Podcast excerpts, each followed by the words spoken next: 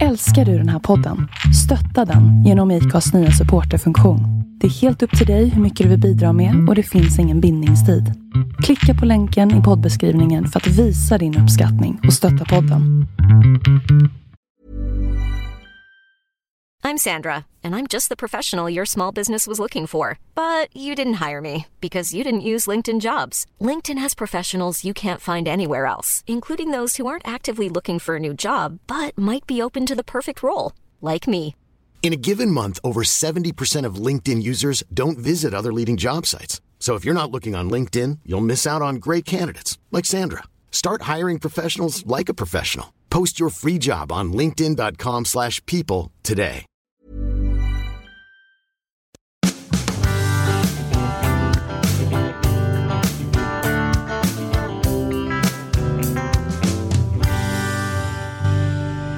Det är eh, den där stunden på veckan när vi får sitta och prata av oss om saker som är högst orelevanta och eh, som inte spelar någon roll, men som gör det ändå. Som Carl Gustaf brukar säga. Och eh, hittills har vi haft en massa gäster och sen har vi också gjort lite avsnitt utan gäster för att hitta någon sorts balans. Hur tycker du att det känns Carl Gustaf? Du, jag slår mig en sak. Varför har vi inte spelat in en podd när vi äter lunch? Det är ju samma sak. Vi sitter och pratar om det vi pratar om. Alltså förmodligen för att vi är män och kan göra en sak åt gången. Ja, ja, ja, det kan hända. Men, eh, men du har rätt. Eh, Vi pratar om oviktiga ting som är viktiga.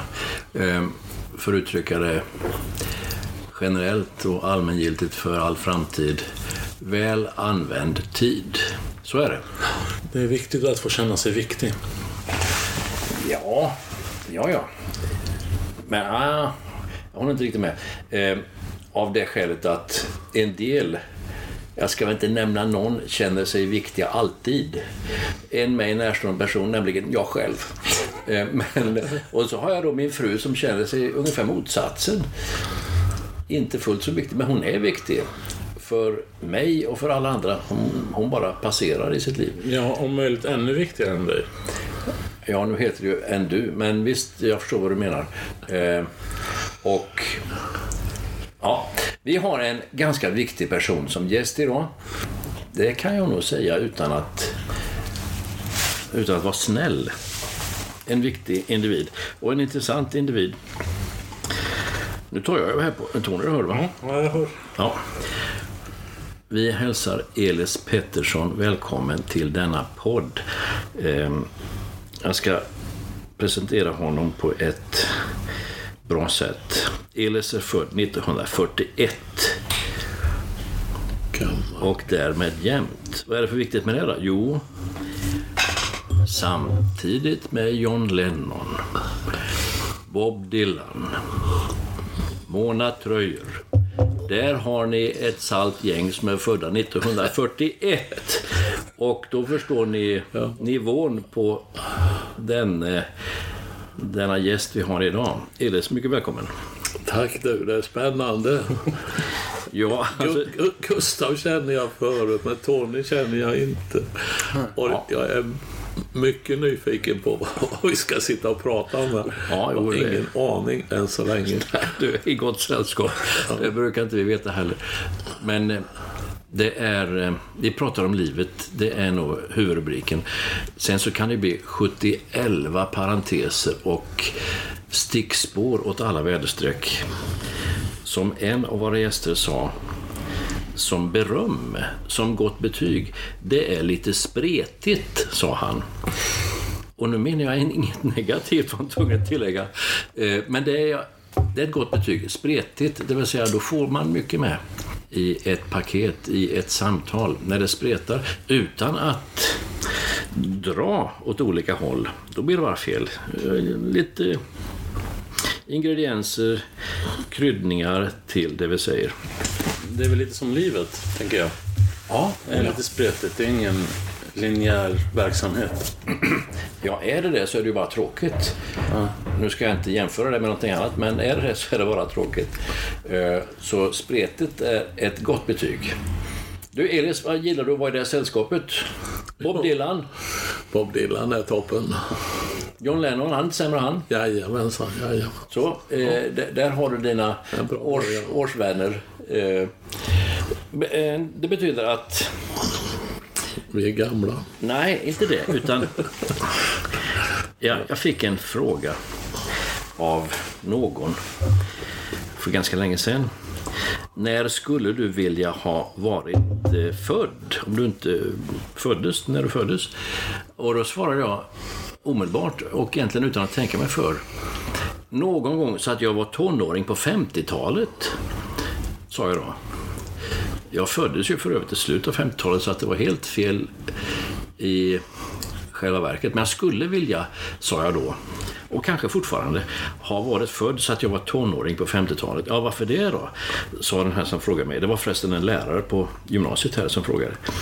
Eh, jo, eh, jag skulle vilja ha varit tonåring på 50-talet. Och varför det? Jo, för att, trodde jag, då var det lättare att leva, tror jag jag svarade. För då var det så lätt att se vilka som var the good guys och the bad guys. Då var det så lätt att haka på Amerika jämfört med Sovjetunionen. Och jag bara tänkte ju högt här. Jag var ju faktiskt inte ens född när detta skulle ha skett. Men du var tonåring på 50-talet. Dra några växlar på det. Är det rätt som jag säger? Var det lätt eller var det kul? Eller? Jag trodde jag kom ihåg det. Det kan ju hända att du inte gör, men om du tar i. Nej, jag tycker det var toppen att vara tonåring då. Man, eh, man fick ordna så mycket själv. Ja. Jag är nog rätt glad att jag inte var tonåring i 68-tiden till exempel, för då hade jag nog blivit vilse. Ehm, jo, nej, det var... Man fick fixa sin egen skridskobana om man ville spela bandy på en sjö någonstans. Och cykla till skolan var ju aktuellt att bli skjutsad, det hände ju inte. Eh, man hade mycket kompisar och man gick ihop i gäng och vi i kyrkan var många som hade mycket roligt ihop. Och kyrkan det är gamla Betel. Min kyrka, det var egentligen samtliga kyrkor i stan. Ja, ja. Även om man gick till Gamla Betel. då. Som numera är en parkeringsplats. Men vi hade ju alltså mera aktiviteter ungdom. Vi hade mycket mer gemensamt än vi hade i varsina kyrkor, vi som tonåringar. Vi hade till exempel gymnasiströrelsen, kristen gymnasiströrelse. Ja. det, det satte sin prägel på vårt liv mycket mer än, än de enskilda kyrkorna. Varför vi då, eller jag och många med mig tyckte att det var fullkomligt vansinnigt att ha så många kyrkor som vi hade då. Det tog ju då 50 år innan vi fixade till det. Ja, nu är du inne på ekumenik och sånt där krångel. Eh, Jag är ju en vän av många och eh, eh, små kyrkor. Det var en av Tycker du vi ska splitta upp oss? Nej, det, det, det här är inte, inte splittra, möjligen spreta, för att använda det ordet igen. Eh, vi hade uppe det på vår lunch här alldeles nyss, Tony och jag, att små kyrkor i relation då till stora megakyrkor med 12 000 eh, medlemmar i Arizona eller något sånt där meningslöst. Eh, jämfört med att ha många och små.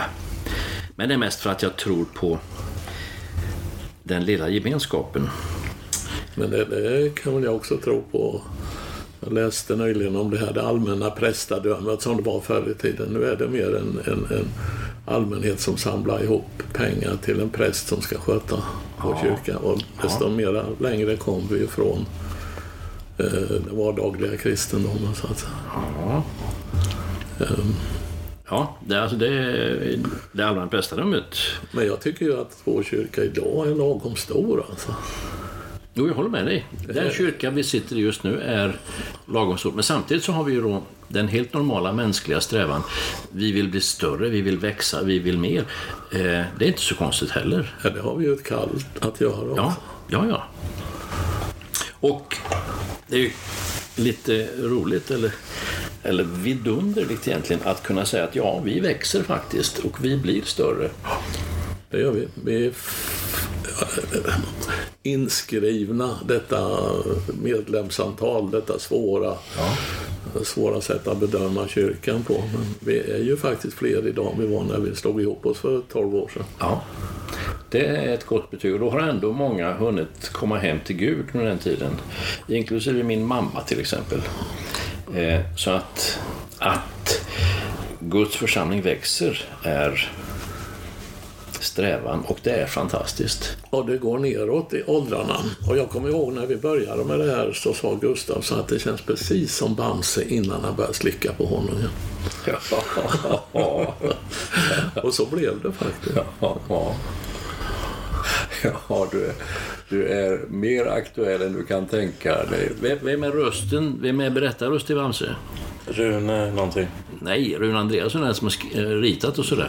okej. Vem är berättarrösten som alla har hört? Ja, du vet det tydligen. Ja, naturligtvis. Eh, Han heter Olof Thunberg. Han är för övrigt röst till ormen K i Djungelboken också. Men har inte det någon koppling till den här kyrkan? Nej, det tror jag inte. Men det har koppling till hans son som heter Staffan Thunberg och till dennes dotter som heter Greta Thunberg. Ja, så var det. Som är högaktningsfullt aktuell som den som skolkar för att klimatprotestera och har fått eh, allsköns internationell uppmärksamhet. Apropå Bamse. du förstår hur vi spretar i den här podden. Ja, så är det med det.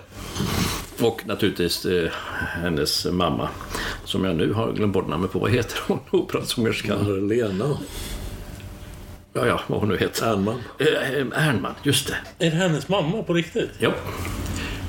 Är du inte med du? Nej, men jag, jag läste det någonstans men jag utgick från för att det var ett skämt. Nej, nej, nej. Det är så. Ja, denna lilla Greta Thunberg. Son, dotter således till Bamses röst. Hon, hon kommer nog kunna sätta någon prägel i alla fall och någon fotnot eller bisats i historieböckerna. Det tror jag. Och eh, det tackar jag för. Hon, hon gör det hon gör och det är säkert bra. Men det har hon väl redan gjort när hon sitter och skäller ut FN-delegater för att inte ta klimatkrisen på allvar. Ja, ja. Jaha, och så långt, eh, så långt med 50-talet och eh, din tid som tonåring. Men när jag ställde den frågan till dig, Ja, det här var kanske ett halvår sedan, då drog du upp Elvis och sådana saker. jo men det kan jag ju också naturligtvis dra in.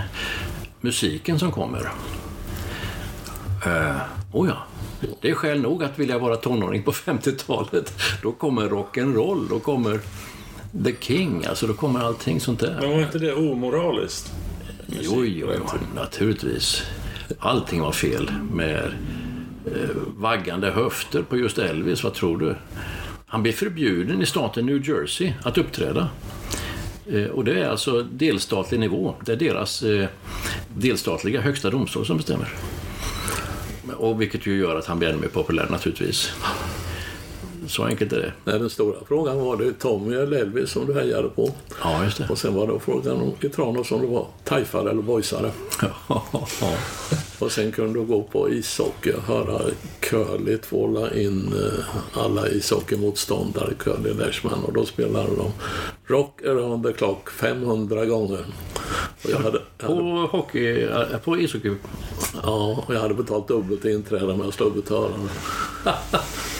Ja, häftigt. Höra det en gång går ju an.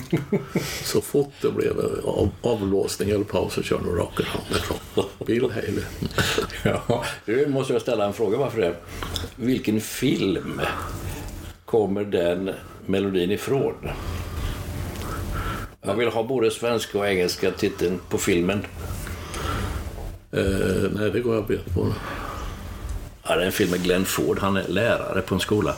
Eh, och den heter Blackboard Jungle. Alltså Svarta tavlans djungel. Eller på svenska så har den en ganska tråkiga översättningen Vänd dem inte ryggen. Ja. Alltså man ska inte vända sina elever ryggen och skriva på tavlan för då sätter de igång och härjar. Eh, Det är, där kommer Bill Haley och Rock on the Clock som ledmotiv eller som, som viktig sång ur den filmen. Det var gamla 50-talet. Ja. Inget viktigt men eh, tillhör spretet. Jo, alltså musik, vad tror du Tony? Det, det är ju underbart eh, med 50-talet av flera skäl. Och ändå så, jag gillar ju rock'n'roll men jag började med att gräva ner mig i jazzmusik.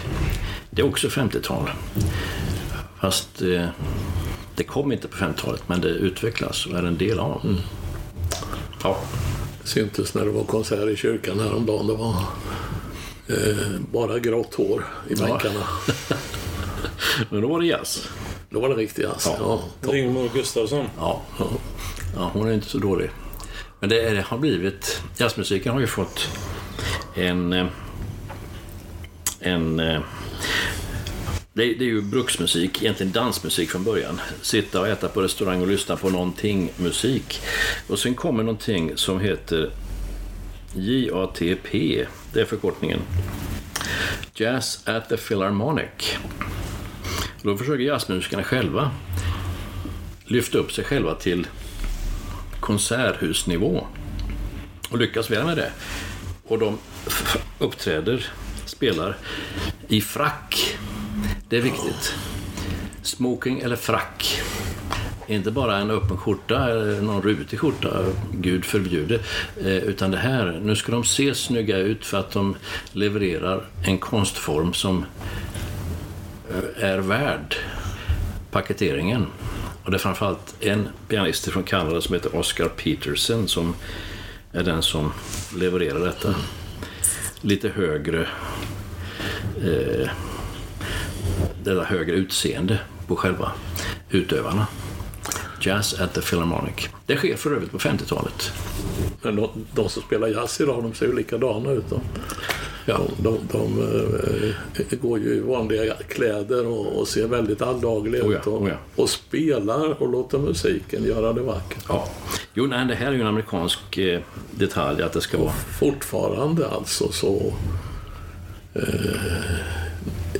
jag, var på skolresa i London 58 och då hörde jag på, på Chris Barber Jaha. och Monty Sunshine på Jajamän. Oxford Street 101B och de satt och spelade. Sen kom jag tillbaks dit och det är bara tio år sedan alltså. Och de stod fortfarande i samma slips alltihopa och spelade. Den här gamla fina Dixie-musiken. Ja, ja, ja. Du, det är sånt som, sånt som är väl värt sin tid. Det, det förlorar inte. Det blir inte för gammalt. Inte någon gång. Det är verkligen så. Ja, det var du inne på en grej som jag nästan måste be att du utvecklar. Inte skolresor till London, men jag åkte till Amerika 1975. Det var ganska stort. Det var, det var inte jättevanligt. Och bara själva flygbiljetten var ju dyr som två månadslöner på den tiden. Men du åkte på 50-talet till USA med båt. Det var ju en jättegrej för en liten grabb från Småland som knappt hade varit utanför gräns, Sveriges gräns överhuvudtaget. Att, jag vet, jag sökte jobb på Kungsholm.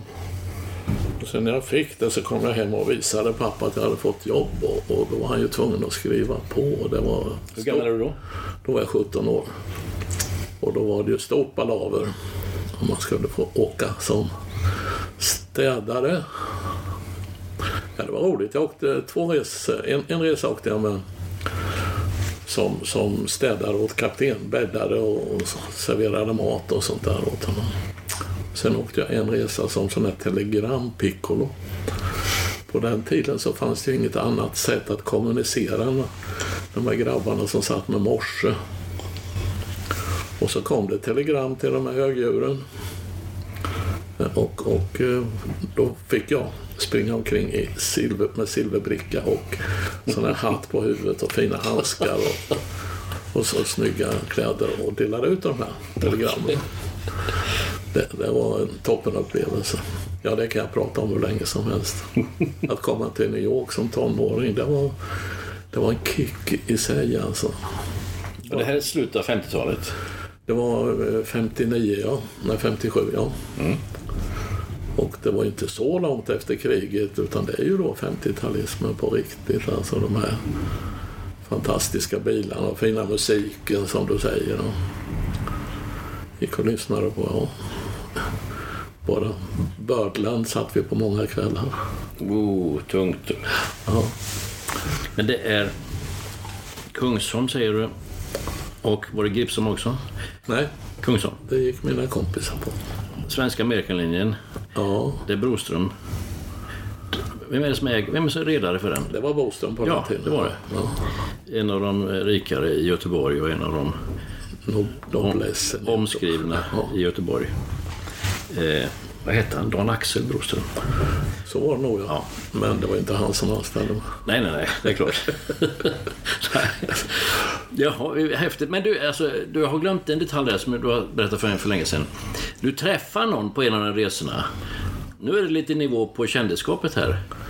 Ja, ja, det var... Eh, Du träffar någon på någon av de här resorna. Charles Lindberg stod där vid... Stod, han stod när vi lämnade då vid, vid eh, betongskjulet i Göteborg och det var ju fantastiskt på den tiden då med, med eh, hornmusik och, och serpentiner och, och, och festivitas. Alltså, och, det var ju fortfarande som på den tiden när folk åkte till Amerika och liksom aldrig kom tillbaks igen. Så stod jag jämte en gubbe där som tittade på mig. Jag såg väl ut som en fågelholk och han frågade om jag tyckte det var spännande. Well, sa han, ja... Jag var den första som flög över Atlanten i alla fall, sa han. My name is Charles Lindberg. Och det var ju då alltså, han flög väl typ 36 eller något sånt där. Och det var inte så långt över. Han hade ju, han hade ju ett liv på båda sidor Atlanten tydligen. Men eh, jag blev inte trodd när jag kom hem. Men jag visade för hustrun. Hon trodde jag har fortfarande passagerarlistan kvar. Ja, det den var- skulle också ha kvar att rama in. Nej, men det var lite kul. Fantastiskt liv på de där båtarna. Lyxigt och pampigt och fin mat. Och... Om, om, om min resa var dyr 75, det här måste ju varit superdyrt. Jag har ingen aning. Ja, alltså för en eh, första klass passagerare på Gripsholm eller Kungsholm. Ja, det måste det ha varit. Ja, men jag, jag fick i alla fall... Eh, jag fick gå med i sjömansfacket så det är enda gången jag har varit anställd överhuvudtaget i mitt liv. Så några, några veckor en sommar. Hur skiljer sig livet eh, i, i Tranås jämfört med det som du upplevde där? På båten. Ja, eller att vara i USA överhuvudtaget, i New York och... Det, var liksom inte samma planet. Det, jag sprang ju varuhusen och köpte hem en massa grejer som jag tyckte var roligt och jag var ju redan då intresserad av grejer som gick att sälja och köpa i Sverige och sånt där. Eh, USA var ju föregångslandet på den tiden. Det var ju på den tiden man berättade historier och det, det fanns ju fortfarande familjer som hade emigrerat över de sen stora emigrationstiden. Ja, du bör rimligen själv ha släktingar där, som alla andra på något sätt har. Min farfar, de var åtta syskon. Och han var den enda som kom tillbaks till Sverige. En, en, en, en bror eh, åkte aldrig iväg. Men farfar var iväg och, och, och grävde guld i, eller silver i, i, i Denver. Och kom hem efter fyra år och hade skrapat ihop så han kunde köpa en gård och gifta sig med ja, då sin hustru som hade gått och väntat på honom i fyra år. Ja. Och de har vi kontakt med fortfarande och det är väldigt roligt att, ha kontakt med de här släktingarna där borta. Det är inte så där hemskt nära men själva storyn är rolig att följa upp. Hur de bodde och levde och hur tufft det var. Ja, ja, ja. Och de starkaste överlevde. Och det var ingen engelska för invandrare, det var ingenting sånt där som vi har eh, på längden och tvären här i Sverige. Eh, Det var bara att klara sig. Det var bara att klara sig. De fick ju ta land. De fick ju... eh, Ja, de som kom tillräckligt långt. Och det, det var ju, de lyckades ju väldigt bra. Det finns en glosa som ibland man får höra på filmer och sådär. Squarehead. Fyrkantigt huvud alltså. Men det översätts aldrig med fyrkantigt huvud, för det betyder inte det, squarehead. Det översätts alltid med skandinav, eller svensk, eller nordbo. Eh, därför att de som utvandrade härifrån, ifrån Skandinavien, de var pålitliga, trygga, söp inte, kom alltid i tid och sådana saker. Eh, inte sällan blev de då skogshuggare eller egna trygga jordbrukare. Squareheads. Eh, Stabilitet i sin prydno. Jag har aldrig hört uttrycket överhuvudtaget. Squarehead. Jo, det har jag hört. Ja. Ja, det, svenskarna är suppo, supposed to be Ja. square. Ja, Jag, jag tycker det är, på, på sitt tråkiga sätt så är det en, en hyllning till eh, svenskar som åkte dit och var svenskar. Och var pålitliga och stabila och blåögda och ja, sådär. Och söp inte, för det var så många andra som kunde leverera det. Framförallt irländare och italienare och ryssar. Men det känns ju verkligen som ett 30-talsproblem. Superiet. Ja, och att inte, inte alls lika utbrett på 50-talet. Nej, nej, nej. Eh, Men squarehead-uttrycket är ju säkert 50 år äldre än 50-talet. Ja. Ja, den stora invandringen eh, slutade ju på 20-talet. Ja, eller något sånt där, va? då blir det... Men du vet, då hade ju en och en halv miljon, en tredjedel av Sveriges befolkning Ja. eh, emigrerat till USA. Så är det. Och eh, Och det är inte de äldsta, utan det är de yngsta och spänstigaste. de var ju de och de hade tydligen pengar och som reste. För många, av mina eh, gamla släktingar de har åkt fram och tillbaks. Ja. Och eh, de kom hem med ett par barn och så var de ett år i, Sverige och sen drog de iväg till Kalifornien. Och Nu för ett halvår sedan så gick jag ut och tog en sån här DNA-test på släktforskning.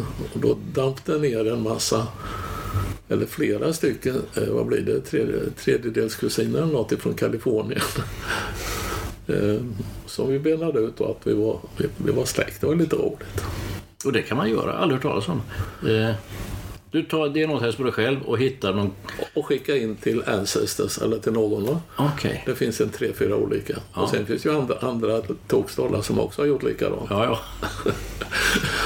Och då, då kan de se hur pass nära släkt du är. eh, Hur många parametrar det är liksom som är samma. Sen finns det ju sådana här DNA-test när man eh, kan få reda på hur mycket av ens DNA, alltså vilken nation och vilken del av världen ja, som ja. den är uppbyggd på. Och det är ju... Det är ju skrämmande och intressant samtidigt. Ja. Men det blir, på något sätt så blir det humoristiskt när en, en superradikal muslimsk man helt plötsligt eh, inser att han kommer från, liksom, att hans eh, eh, släkt och familj kommer från delar som är superkristna. Liksom. Och det är ju antingen någon sorts perspektiv eller så, så liksom dränker man det i någonting bara. Att det där stämmer inte. Ja, ja, man kan ju alltid säga inshallah och sånt där som betyder just ingenting men som passar till allt eh, och dränka det i någonting religiöst. Men det där är ju helt korrekt alltså för att islam är ju åtminstone 650 år yngre än kristendom. Så att det skulle mycket väl kunna vara att han delar Men du vet, då är du väldigt långt tillbaka i DNA om du ska gå tillbaka så långt. Alltså, Ja, jag vet inte hur långt man kan gå. Jag har ingen aning. Alltså går, du, går du 200 år så har du ju fått otroligt... Det är ju eh, halva Sverige som täcks av, Ja, ja. av den resten. Gott och väl.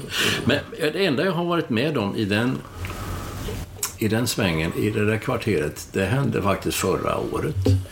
Eh, då våran husafghan hemma, som numera inte bor hos oss, men är där varje dag ändå, och han är så välkommen så, eh, hade sin mamma och sina sex små och alldeles underbara yngre syskon till att åka från sin stenåldersby i Afghanistan så gott det nu gick med häst och vagn och si och så och buss och liknande till Kabul och sen till den enda svenska ambassaden som fungerar i de regionerna och det är i Pakistan. De fick åka till Islamabad för att där ta ett DNA-prov för att se om våran afghan hemma hade samma DNA som dem. Och det var Migrationsverket i Sverige som med all rätt hade den, det kravet, den föreskriften Var, varför hade de en sån föreskrift? för att se att våran pojk och den han påstod var sin mamma och syskon delade DNA och se att han var son och därmed anhörig. Ja, så att annars så kan de inte få uppehållstillstånd inom anhöriginvandring. Helt enkelt. Det är aktuellt för att få hit hans an- anhöriga alltså. Ja, alltså när hans mamma, pappan är död, och sex syskon då var på gång att eventuellt kunna ansöka om att få komma hit. Före 18 års ålder naturligtvis, för då var man fortfarande barn. Så det var ett DNA-prov som krävdes och det kostade 6 000 spänn för övrigt. Det är inte så det är helt gratis. Men det gick bra. Jag betalade, det får jag väl tillägga, bara så ni vet. Och sen får jag ytterligare tillägga att det där betalades till slut av Tranås kommun. Vi bor i en bra stad. Vi bor i en... eh, Ja, man kan bli lite stolt över vissa saker. Ja, men jag tror nog inte att de betalade av så här egen fri vilja. Nej, nej, alltså alla kommuner gör inte det, sa hans gode man. Det var inte jag alltså. Eh, och, men Tranås kommun gör det. Och därmed fick jag tillbaka de pengarna. Men det är lite intressant när jag gjorde så här släktforskningsdel och det kostar 450 kronor alltså. Ja, En tiopotens i skillnad. ja alltså det är väl något muslimskt tillägg i Islamabad kan jag tänka mig. Och någon undervaktmästare som ska ha och så vidare. Ja, det där påminner mig om min, min bror som jobbade som på chef för SAS i Östeuropa på eh, mitten av 90-talet. Där, då betalade SAS ut mutpengar till honom för att han skulle kunna ta sig från bostaden som vaktades av arga ryssar med automatvapen och för att han skulle kunna muta polisen på vägen till jobbet. Liksom. Jag kan tänka mig att det var någon sorts Islamabad-muta. Muta är det bland det dum, otrevligaste som finns i världen. Jo, alltså, men du har ju varit affärsman i Östeuropa och i tredje världen stor del av ditt liv. Det här är ju inget nytt för dig. Det, om man säljer till de som själva äger sina företag då blir det liksom inte aktuellt. Nej, Och vi har varit rätt så principfasta tror jag. okej. Eh, nej, det har inte varit något problem faktiskt. Men det existerar, du har varit medveten om det och sådär? Är mest i Afrika. Ja, det är klart. Och sen eh, de här stora pengarna i, i, i delar av tidigare Sovjet naturligtvis. Eh, Men där får man försöka hålla det, att det kan vara en del av aff- affärsprinciperna vi har som svenskar, att vi, vi mutar inte. För muta är ju det sämsta som kan vara i ett land.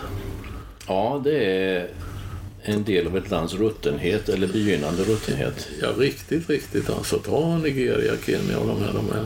Ja, ja. Och det blev ju... eh, Jobben blir ju stående bara för att inte folk betalar mutor. ja. Och det finns väl... De behöver lite pengar, tjänstemännen, för att köpa mat till sin familj. Men Jag kommer att tänka på en sak som jag måste bara dra lite snabbt. Som är svensk och som är ur en tv-serie. Så det har liksom inte hänt, men det skulle kunna ha hänt. Tv-serien Hem till byn. Där en av sönerna till storbonden i byn, han är ganska försupen, han dricker mer än han behöver. Under en älgjakt med alla männen i byn får syn på en älg, en älgtjur. Han står bra till. Alla ser att det är inom hans räckvidd eller räckhåll. Och han skjuter och älgen bara fortsätter springa. Och pappan, som då är 75 och sonen, den försupne sonen, kanske 50 plus, skäller ju ut sin odåga till son för att han inte ens kan på det avståndet träffa en älg.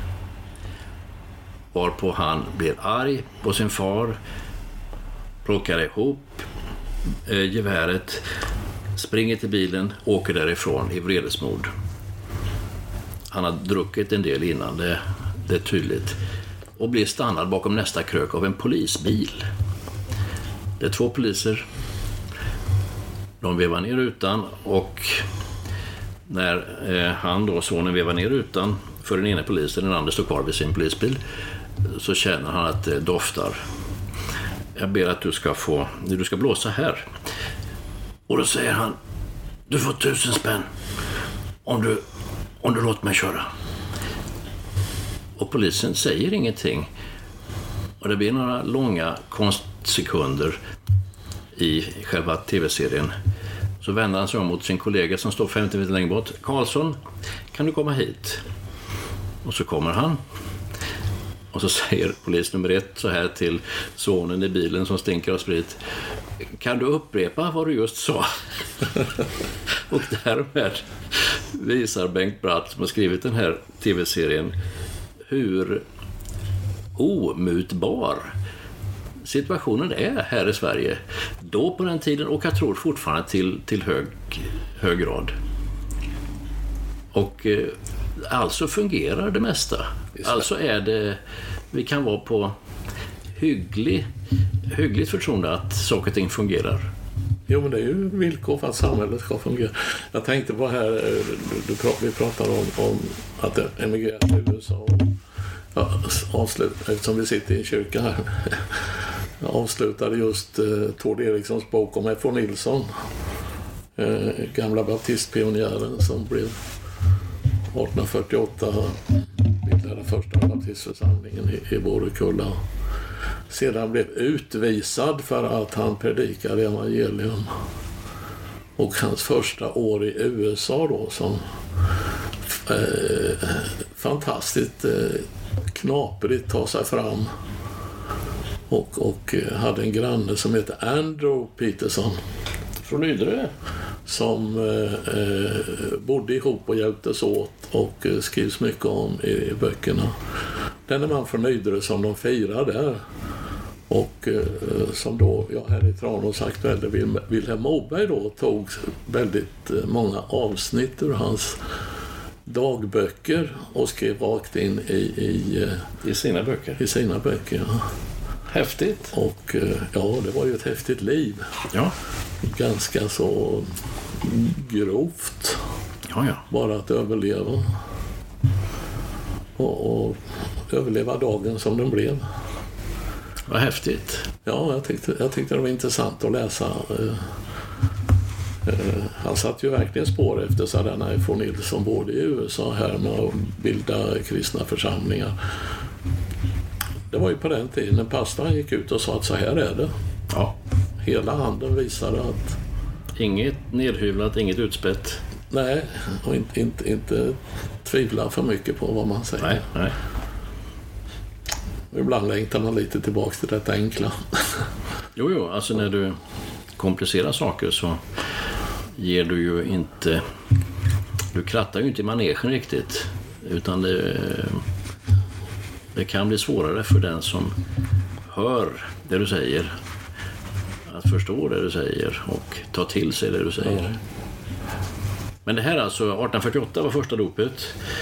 Det Vallersvik du pratar om? Ja, Borekulla, för, för, för, vad heter det? Ja, Vallersvik i alla ja. fall. Och tio år senare så släpps det fritt liksom när ja. konventikelplakatet avskaffas och man får samlas i hemmen. Man får tro på det man vill. Så han är tio år före sin tid där. Ja, och eh, intressant baptistförsamling. Det var ju liksom första gången demokratin visade sitt ansikte riktigt i Sverige. Ja, ja faktiskt. Kvinnor och män hade lika rösträtt. Och, ja. Eh, det tog ju ytterligare 50 år sedan, eller 70 år innan, ja. innan kvinnor fick rösträtt och så. Och där gick baptismen i, för, i bräschen väldigt mycket med demokratiseringen i Sverige. Det är faktiskt 70 år sedan exakt före Ja. 1918. Häftigt. Jag har inte ens tänkt på det, men när du säger det förstår jag det. Jaha, häftigt. Jag sitter och tänker på Tranås och eh, hur det har förändrats genom, genom åren. Eh, brukar prata ofta om eh, eh väckelsen på 70-talet med tältmöten och, och, och, allt vad det innebar. Vad, vad har du för minnen av, av den perioden? Ja, jag flyttade ju från Tranås då, så jag var inte här på 70-talet. Var, var bodde du då? Jag pluggade i Stockholm några år. Märkte du av någonting där? Nej, inte på det sättet faktiskt. Jag kommer ihåg att de fanns i Tranås här med, med tältmöten och varför man nu skulle ut i tält istället för att sitta i kyrkorna. Det, jag kan hålla med dig. Jag var nog rätt oppositionell på den tiden tror jag. Och Stockholm, då kom man ju till Stockholm så småningom. Bröt ju hela eh, den här vänsterradikala rörelsen igenom och den dominerade ju även kyrkorna på den tiden. Och man skulle, även eh, ungdomar i kyrkorna gick och viftade med Maos lilla röda. Eh, jag var nog aldrig med i den där vågen riktigt men det, det var ju en spännande tid. Nej, jag kommer inte ihåg dig från Tranås. Jag kommer ihåg ansiktena och jag gillade aldrig det där riktigt att eh, glorifiera duktiga sångare så alldeles förskräckligt. Att, eh, men visst var det roligt, kyrkorna växte ju. Alltså, om jag talar om det Tony, då och då. Du sa ofta. Ja, men eh, det är inte så att du lyfter det, men... eh, Så gör jag ju det för att möjligen det hade sin tid, men nu är det inte så. Nej, men det kommer ju ofta i samband med att vi pratar om att, eh, att det är någon sorts väckelse på gång nu. Ja, Och kanske har pågått en tid. Och senast vi hade det så var det ju tältprojekten. Ja Liksom. det kan nog vara så. Eh, och eh, en, en författare som, som vi båda har någon sorts relation till, Thomas Sjödin, blev ju liksom frälst där. Ja, eh, i, i, i den perioden. Så jag tänker att det måste prägla ett, om, ett så litet område som Tranås ändå är. På ett sätt. Eh, när du åkte och när du kom tillbaka, kunde du se någon skillnad på eh, kyrkans ställning liksom? eller baptistkyrkans ställning här i Tranås. Ja, de, de började ju redan då minska i medlemsantal och så. Det, I storstaden fanns ju större utbud även ungdoms, ungdomsmässigt. Och eh, ja, pappan sa gå till vilken kyrka ni vill, se var ni trivs. Ja, vist sagt. Och eh, det var visst, ja. Fan, det fanns inga motsättningar mot att göra så? Mellan kyrkorna. Ja, Nej, det gjorde inte i min familj ska jag väl kanske tillägga. Men de låg nog 20 år tillbaks i tiden. Men ja. eh, det fanns nog folk i baptistkyrkan som inte, inte riktigt klarade av att gå ihop med andra kyrkor. ja. Det, det fanns spänningar. Det var ju en hel åldersgrupp som försvann då. Hade försvunnit eh, till, till eh, dåvarande Philadelphia. Ja, just det. Så att eh, ja, det satt långt inne hos och det, det, det, det kan man fortfarande märka av i och för sig. Det fanns inte mycket av det när vi slog ihop våra kyrkor där tycker jag. Det enda problemet då, om jag nu minns rätt, var att vi var inte överens om vilka kaffekoppar vi skulle använda. Alltså den nivån på problem. Eh, inte sällan upprepade problem, men eh, det var nog inte värre än så. ja det bråkas ju, bråkas ju fortfarande om, om det här med sommarhem och sånt där. Ja, ja, det är klart. Men eh, det gick ju väldigt bra tycker jag. Men du lämnar Tranås efter gymnasiet, du läser till bergsingenjör på KTH och alltså det är lite tungt tycker jag. Axel Axelsson Jonsson, han var bergsingenjör. Och Elis Pettersson är också bergsingenjör. Och sen så kommer du tillbaka. Varför kommer du tillbaka? Jag har ald- aldrig hela mitt liv jobbat som bergsingenjör. Eh, Jag ville köra som egenföretagare och då tyckte jag att Tranås var en bra stad att inte starta som egenföretagare. Man känner folk, man får kontakter, man kan få hjälp. Sköter man sig själv så hanterar folk mig, mig själv bra. Och, och anställningslojalitet och allting sånt där. Så att rent praktiskt så var det en fördel. Så var det roligt att komma hem till mamma och pappa. Men din fru är inte från Tranås så att där har du ingen draghjälp. Nej, men eh, hon fick eh, Elis Kogéns samlade böcker och det fick hon första året i julklapp och, och läste in dem utan till nästan tror jag, för hon, hon kan dem fortfarande. Eh, hon, trivs väldigt, romantiskt. hon trivs väldigt bra i Tranås. Ja, jag tror det. Och så startar du företag. Eh, Du behöver inte gå in på det jättemycket, men det är inom grafiska industrin. Det var lite olika. Ja. Och det går bra? Idag menar du? Nej, alltså det går bra att starta. Du lyckas. Ja, ja. Det ja, bra, bra. Man får ju ligga i ordentligt och det heter hjärtat i halsgropen och Ja, ja. lite vilda västern där. och- Men du hittar på grejerna själv. Ja, det var det. Du är uppfinnare till dina egna produkter. Ja, så enkelt var det ju inte. Alltså, jag eh, slutade ju eh, KTH i Stockholm med att, att äh, vara rätt mycket på äh, institutionen för värme och ugnsteknik och lärde mig detta med energi och äh, strålning utan och innan. Och, ja, det kunde jag. Så att, det var ju där jag hittade öppningar som behövdes i samhället. Så det, det går ju liksom inte att bara gå rakt in från gatan och, och, och plocka fram. Det hade väl gått kanske men för att jag skulle fungera så hittade jag på grejer bland det jag kunde. Mm. Men det, det är länge sedan. Men den grafiska delen finns fortfarande kvar och värmepumparna som blir den större delen och som kommer senare finns absolut fortfarande kvar. Ja, även om Grafix flyttade från Tranås då. Så, så blev det så. Nej, men det är roligt. Det är roligt att, att uh, uh, värmepumparna har gjort att oljeeldningen i princip har upphört för att värma villor i Sverige. I, I den debatt vi har idag. Mm. Det är ju ett eh, jättearv på något sätt.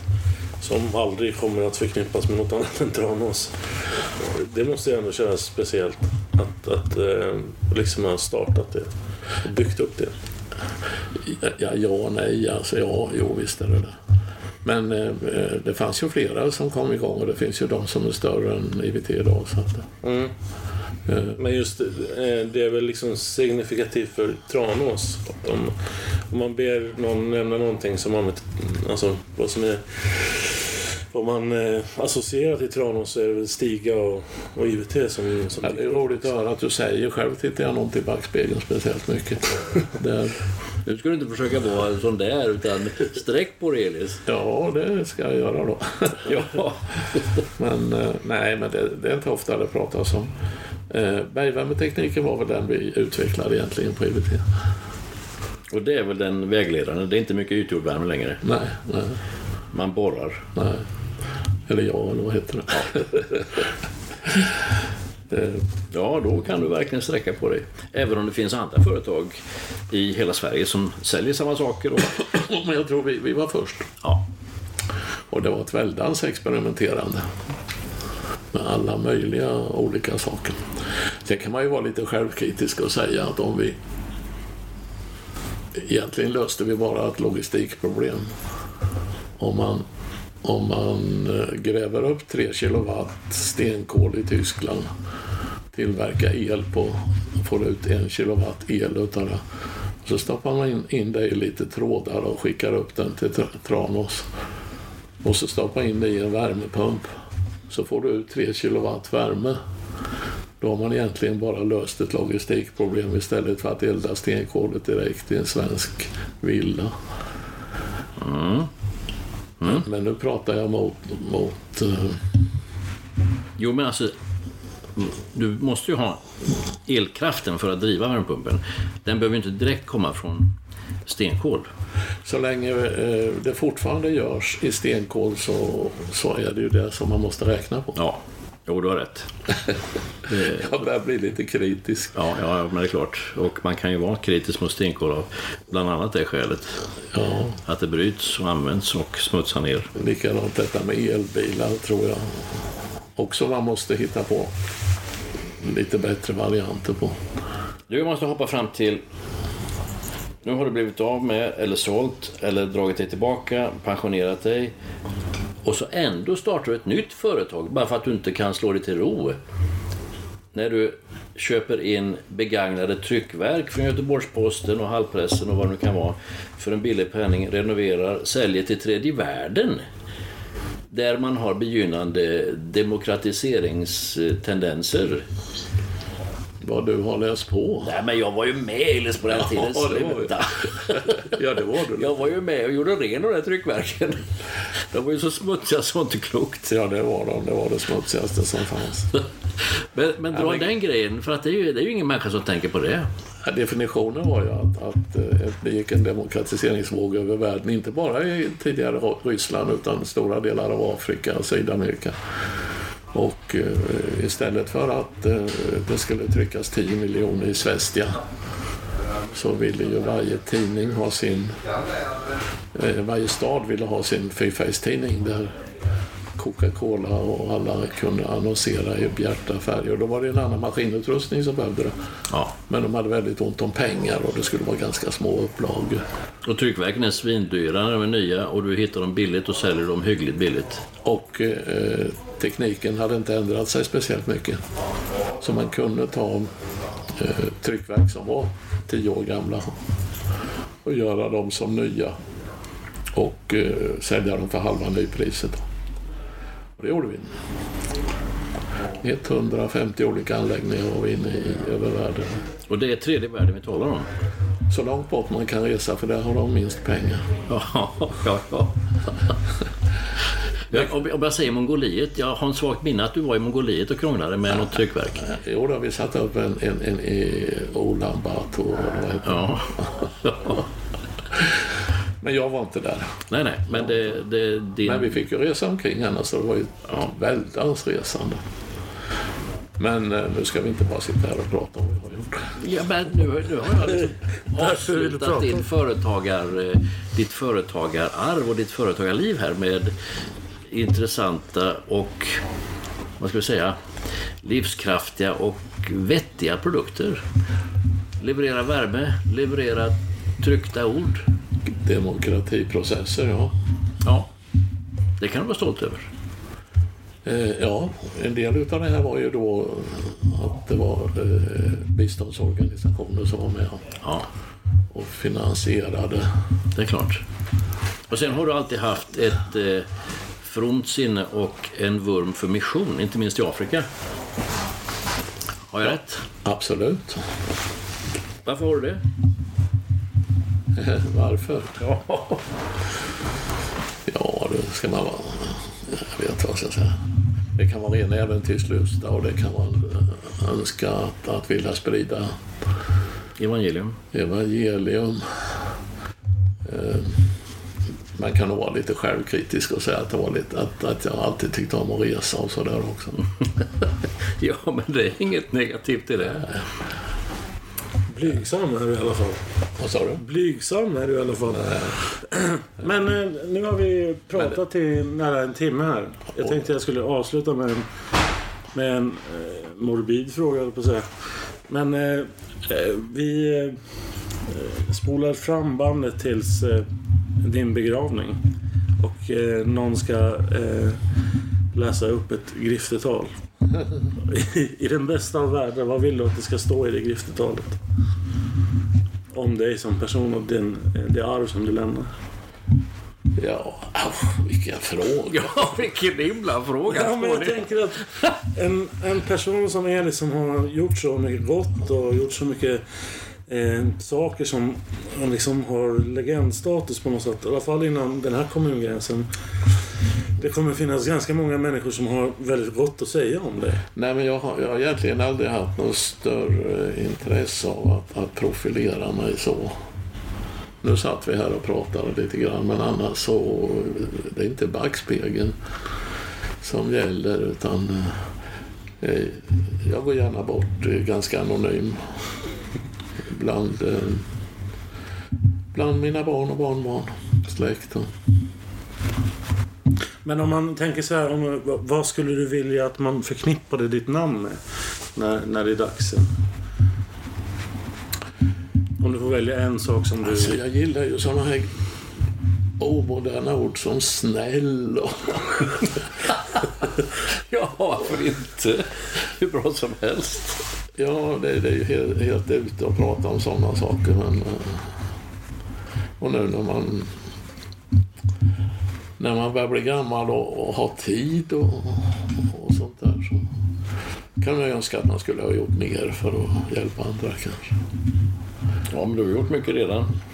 Är, eh, Du, jag får tillägga en sak som, är, som tillhör spretet. Ja. Som inte är ett dugg viktigt, men som är lite kul. Vi hade ju en relativt namnkunnig hästuppfödare, kusk och riksbekant inom travvärlden, Kjell P Dahlström, strax utanför Tranås. Han är död sedan 20 år tillbaka eller så. Och han, han var så vida pass lik Elis, porträttlik, så visst var det flera som gick fram till dig och trodde du var Kjell P. det kommer jag inte ihåg. Jo, men det har jag hört gång. Och du är hemskt lik honom, eh, som jag minns honom. Men knappast det sättet hoppas jag. Nej, nej, nej, alltså, utan det är mest alltså porträttlikheter. Och, och ni vet, eh, hans Ina Skott och allt det där. Eh, som för övrigt då är väl enda svensken, svenska hästen hittills som har vunnit Prix d'Amérique i Paris. Eh, med, med hans fru i sulken. Ja, det var en oviktighet, men jag kom att tänka på den. Kjell P Dahlström och Elis Pettersson. På något skolfoto, man vet inte vem som är vem. Oj då. Ja, Ja, Tusen tack för att du tog dig tid att komma och hälsa på. ni. Tack ska ni ha.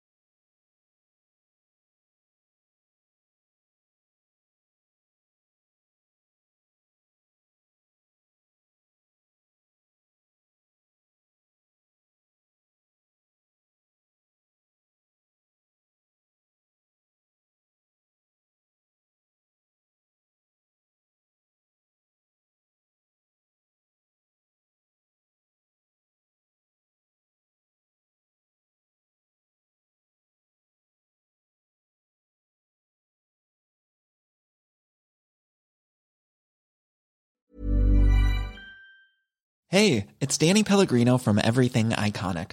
Ready to upgrade your style game without blowing your budget? Check out Quince. They've got all the good stuff shirts and polos, activewear, and fine leather goods, all at 50 to 80% less than other high end brands. And the best part?